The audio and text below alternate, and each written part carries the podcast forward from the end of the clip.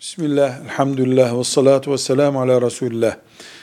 Bir kadının evlendikten sonra nikahlı eşine hizmet etmesi farzdır.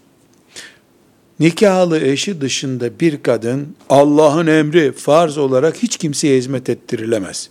Kaynana, kaynata, kayınlar herkes buna dahildir. Kadına Allah böyle bir yük yüklememiştir.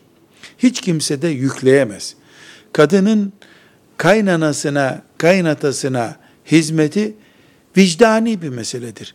İnsani bir durumdur. Eş becerip de gönül alarak bu hizmeti yaptırıyorsa ne kadar güzeldir.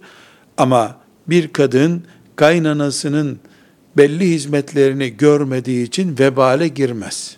Velhamdülillahi Rabbil Alemin.